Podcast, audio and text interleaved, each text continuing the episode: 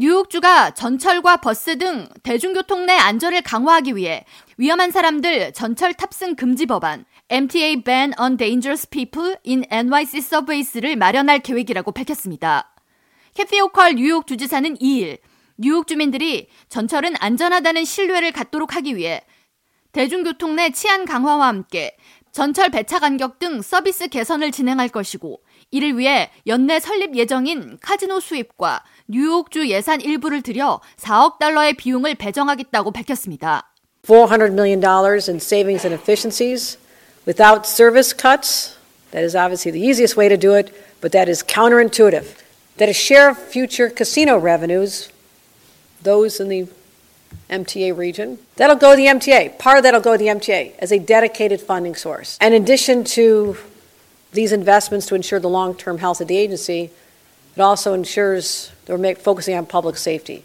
대중교통 안전 개선을 위한 법안에는 지난 2020년 MTA 직원 폭행으로 유죄 판결을 받은 사람을 대상으로 3년간 전철 탑승을 금지하던 법을 확대해 승객과 직원을 대상으로 폭행을 행사한 사람에게 수년간 대중교통 이용을 금하는 내용을 담고 있습니다.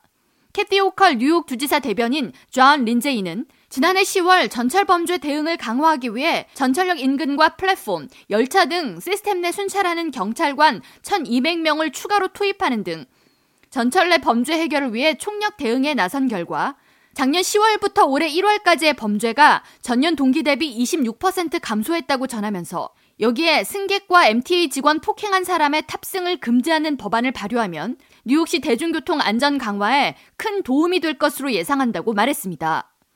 호컬 주지사는 오는 4월 1일 뉴욕주 예산안 마감 후에 해당 법안에 대한 구체적인 내용을 마련한다는 계획입니다. MTA 대표 제노 리버는 이에 대해 적극 찬성 의사를 밝혔습니다. 리버 대표는 전철 내에서 폭력을 행사했던 사람을 또 태워서는 안 된다는 것에 동의한다면서 주의회에서 해당 법안이 신속히 통과될 것을 촉구한다고 덧붙였습니다. 그레이스 리 뉴욕주 하원 의원은 이에 대해 지난해 전철 선로에서 폭력 전과범에게 떠밀려 사망한 미셸 고 사건을 포함한 지속적인 전철 내 범죄 증가로 많은 뉴욕 시민들이 대중교통 이용을 불안해한다면서 주 예산안에 대한 검토가 진행 중이지만 해당 법안이 마련되면 적극 지지할 것임을 밝혔습니다.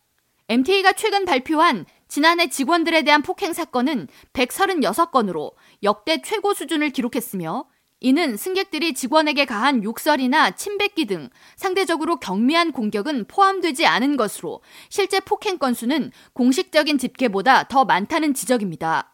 MTA 직원에 대한 폭행 중 버스 직원에 대한 폭행이 80%를 차지했으며 20%는 열차 직원에 대한 폭행이었고 이는 버스 운전사가 승객들과 가까운 거리에서 직접 접촉하는 시간이 많기 때문에 더 많은 폭행을 당한 것으로 풀이됩니다. K라디오 전영숙입니다.